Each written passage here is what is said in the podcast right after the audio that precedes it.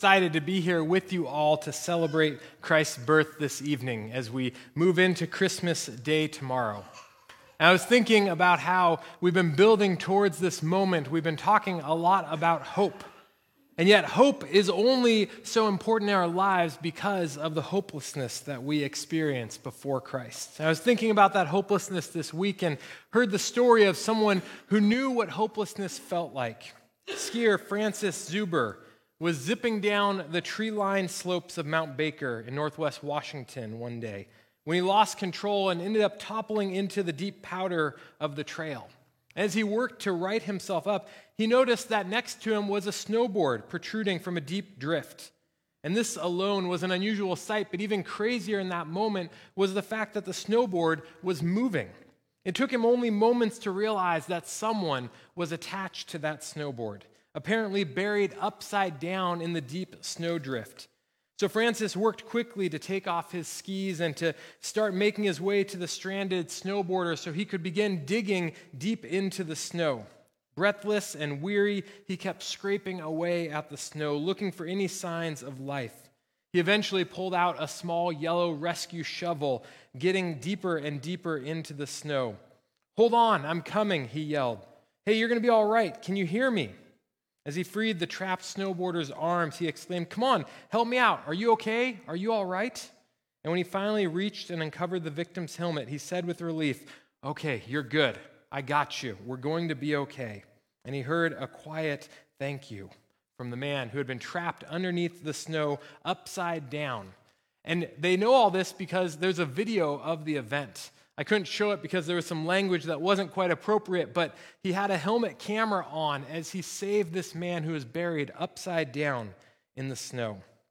The reality of why today Christmas celebrations mean so much is that apart from God, we are in a position like the snowboarder, helpless to save ourselves, buried by our sin, hopeless without God.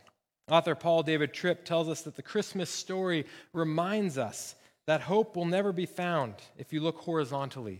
Truly, hope is found only when you look for it vertically. He says it's not enough to say that God gives us hope. What the Christmas story declares to us is that God is hope. So let's look today at the Christmas story in Luke chapter 2 and remember the marvelous hope that we have found in Christ Jesus' birth. If you would turn with me to Luke chapter 2, we're going to be starting in verse 1 together. And it'll be on the screen behind me, or you can follow along in a Pew Bible. Luke chapter 2, verse 1 says, In those days a decree went out from Caesar Augustus that all should be registered. This was the first registration when Quirinius was governor of Syria. And all went to be registered, each to his own town. And Joseph also went up from Galilee, from the town of Nazareth to Judea to the city of David, which is called Bethlehem, because he was of the house and lineage of David, to be registered with Mary, his betrothed, who was with child. And while they were there, the time came for her to give birth. And she gave birth to her firstborn son, and wrapped him in swaddling clothes, and laid him in a manger, because there was no place for them in the inn. So this decree goes out for a registration that everyone who needs to go to their hometowns to be registered, and God uses this man made decree to bring about his plans of redeeming humanity from their sins, to bring about the fulfillment of the prophecies from ages before. We're told in verse 4 that Joseph and Mary head up to Bethlehem to be registered there, and Mary is pregnant with child with the baby Jesus. And this journey was not a short journey.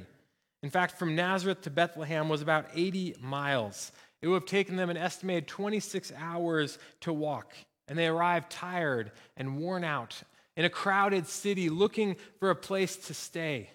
Mary is pregnant, and they're unable to find any rooms available. And Bethlehem, that's the place where it comes time for Mary to give birth.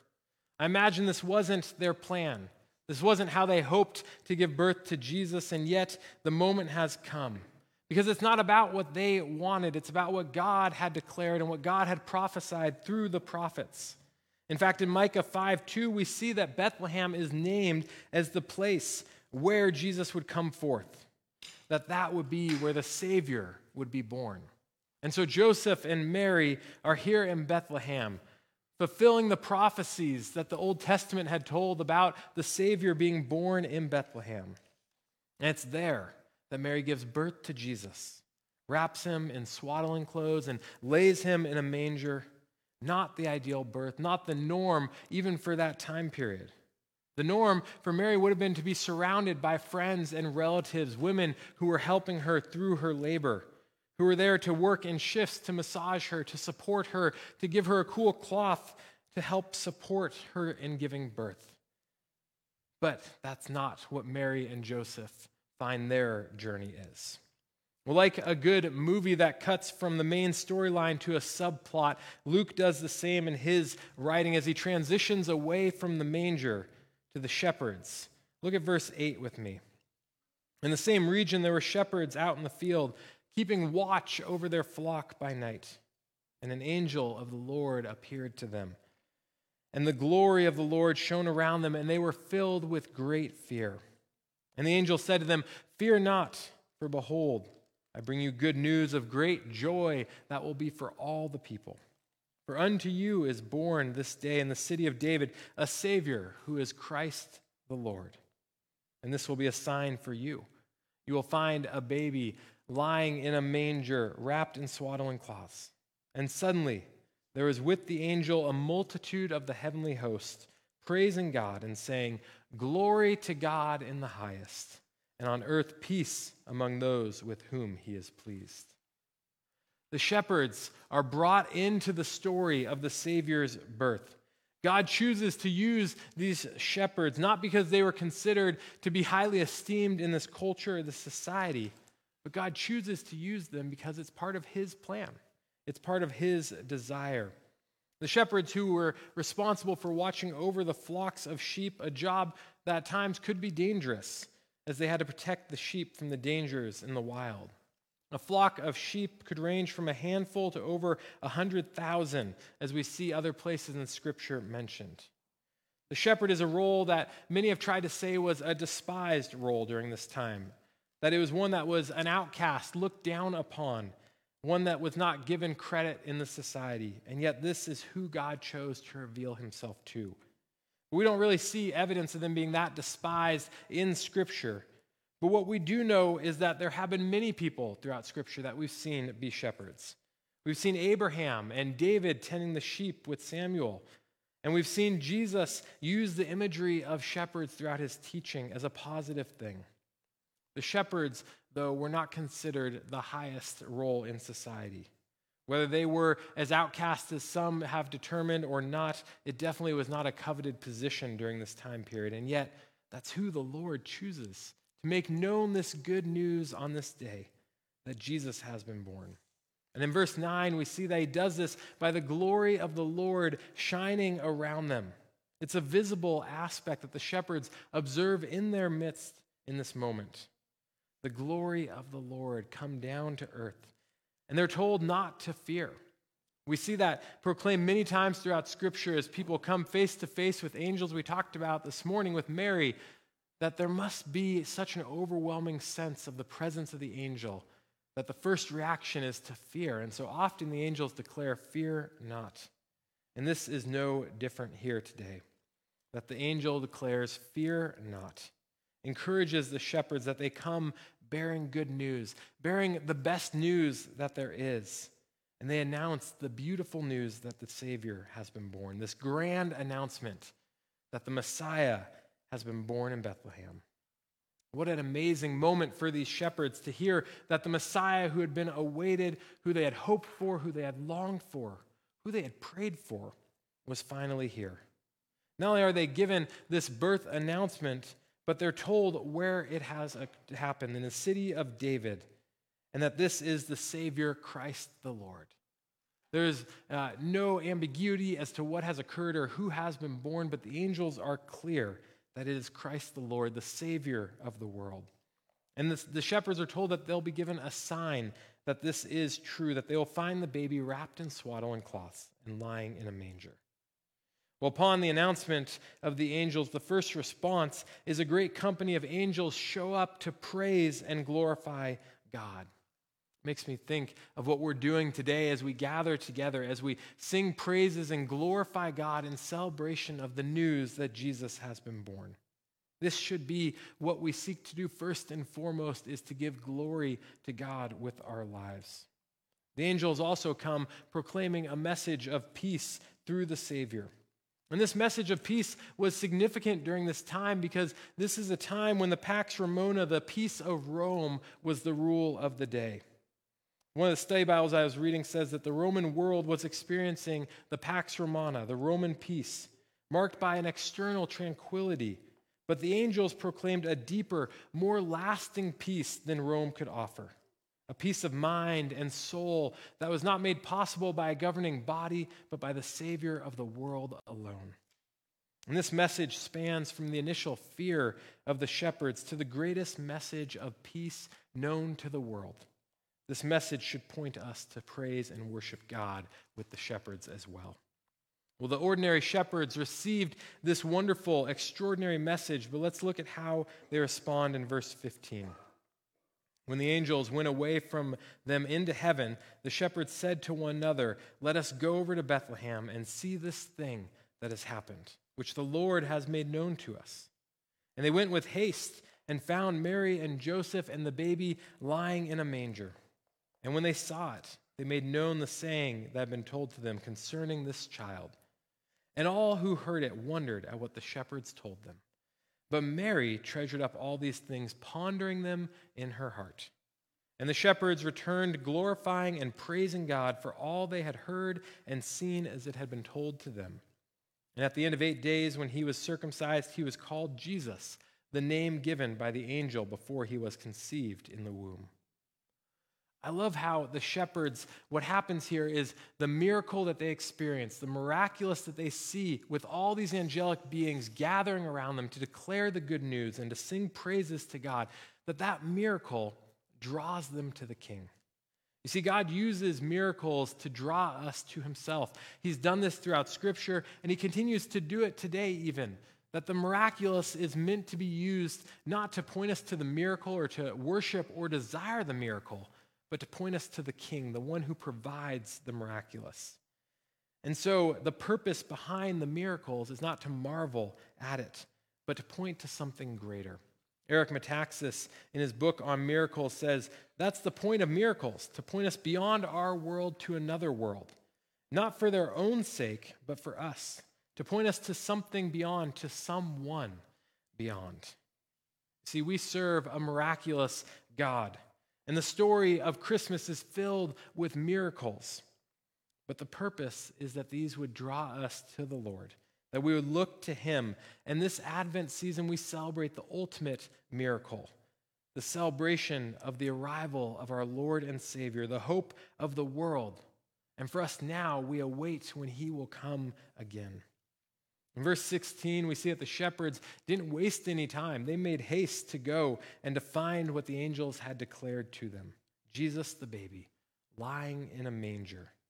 And the shepherds, as they come, share with Joseph and Mary what they've experienced, what has occurred, and the news that they have received, causing those who hear it to wonder at the declarations that they make in this moment. Mary, though, is noted to treasure these things up, to ponder them in her heart. I think about the joy that Mary must have possessed, knowing that she had been used by God in this way. To have it confirmed multiple times that Jesus was indeed the Savior of the world. To be obedient to God's leading and to play the role that Mary did was a gift straight from God and would be used to point others to Jesus Christ. Our section today in verses 22 and 21 closes out by letting us know that the shepherds return and yet, as they do, they're glorifying and praising God for all they have heard and seen. We too should seek to be glorifying and praising God for what it is that we have seen and heard. At the end of the eight, eight customary days, the baby is circumcised and given the name that the angels had instructed Mary to give him Jesus. The story of Jesus' birth is just the beginning of what he came to earth to do. Jesus cares so much about each one of us that he took on flesh, walked on the earth, and eventually died for our sins.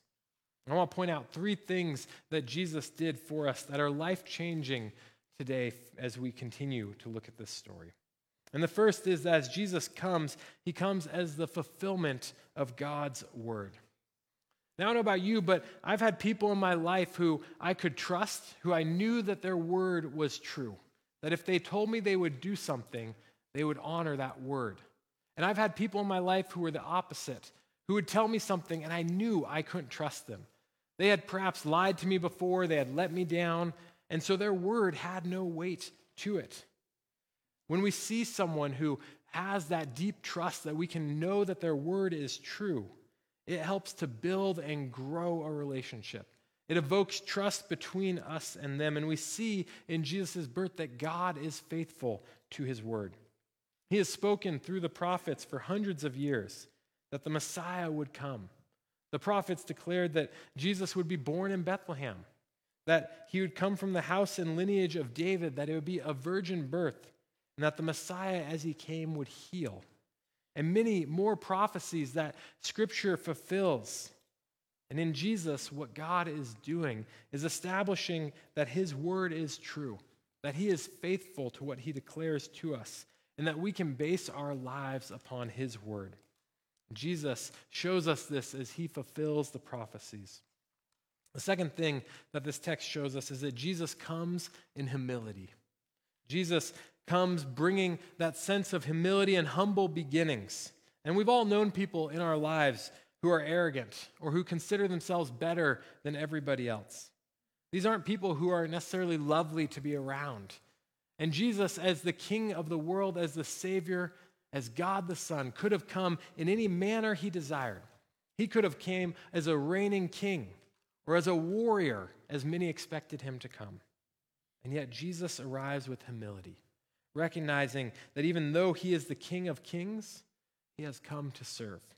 And when one interacts with a humble person, we can't help but walk away affected by their humility. I was reading an illustration about Booker T. Washington that I want to share with you, showing his humility that reminded me of this today.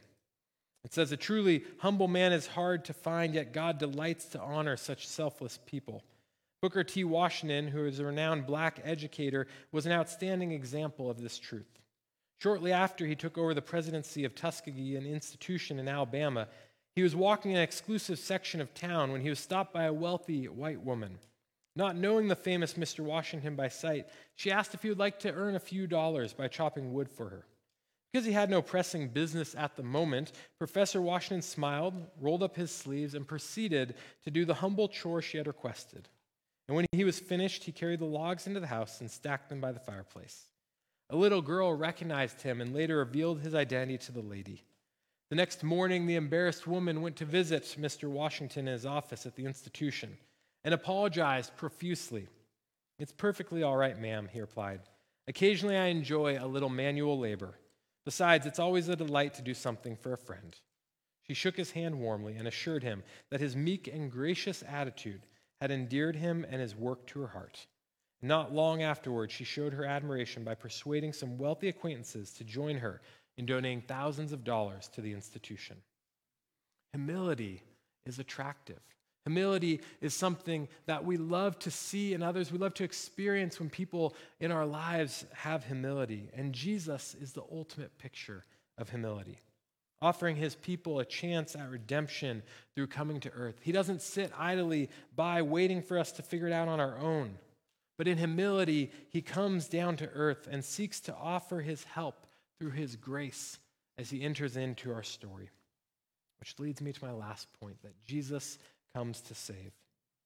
Jesus doesn't come to doesn't seek to save us from afar, but rather he enters into humanity to live life with us and to show us the way to the Father.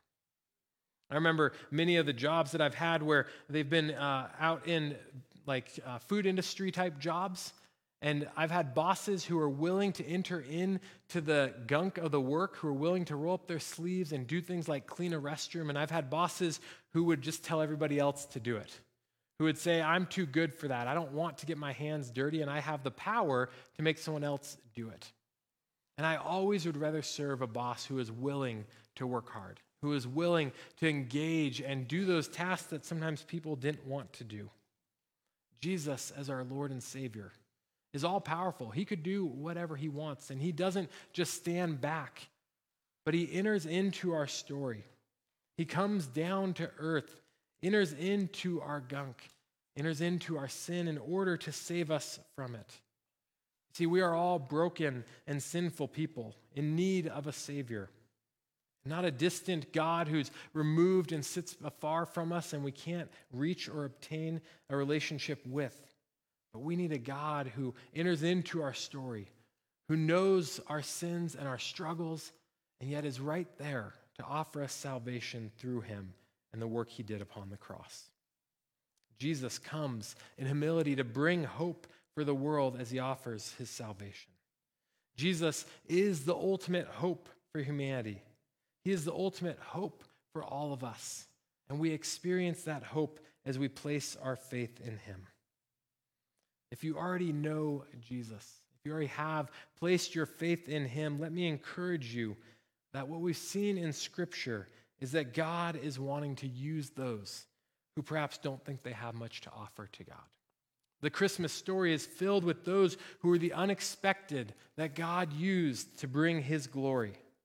That even though it may at times feel like we don't have much to offer to God, God will use our daily faithfulness to reveal his glory to others. So may we seek to live out our faith each and every day by trusting God, by being aware of his presence near to us, and seeking to share the gift of hope that Jesus is with others around us. So may you move forward this week into Christmas tomorrow, celebrating the good news that Jesus Christ has come, celebrating the good news that he is the one who saves, that he is the fulfillment of the prophecies that He is the hope that we've all waited for. Let's pray. Jesus, we thank you for your presence here in this room. We thank you that you came down to earth and entered into our story, and we thank you for the saving grace that you offer each one of us. And as we celebrate your birth, Lord, may it not just be something that becomes routine, but Lord, may you move within each one of us. May we remember the sacrifice that you have made. May we praise and glorify your name as our lives are changed by you alone. We thank you for the love you have shown us. We thank you for the peace that we find in you alone, Jesus. Our lives are yours. We pray this in the powerful name of Jesus, our Lord and Savior. Amen.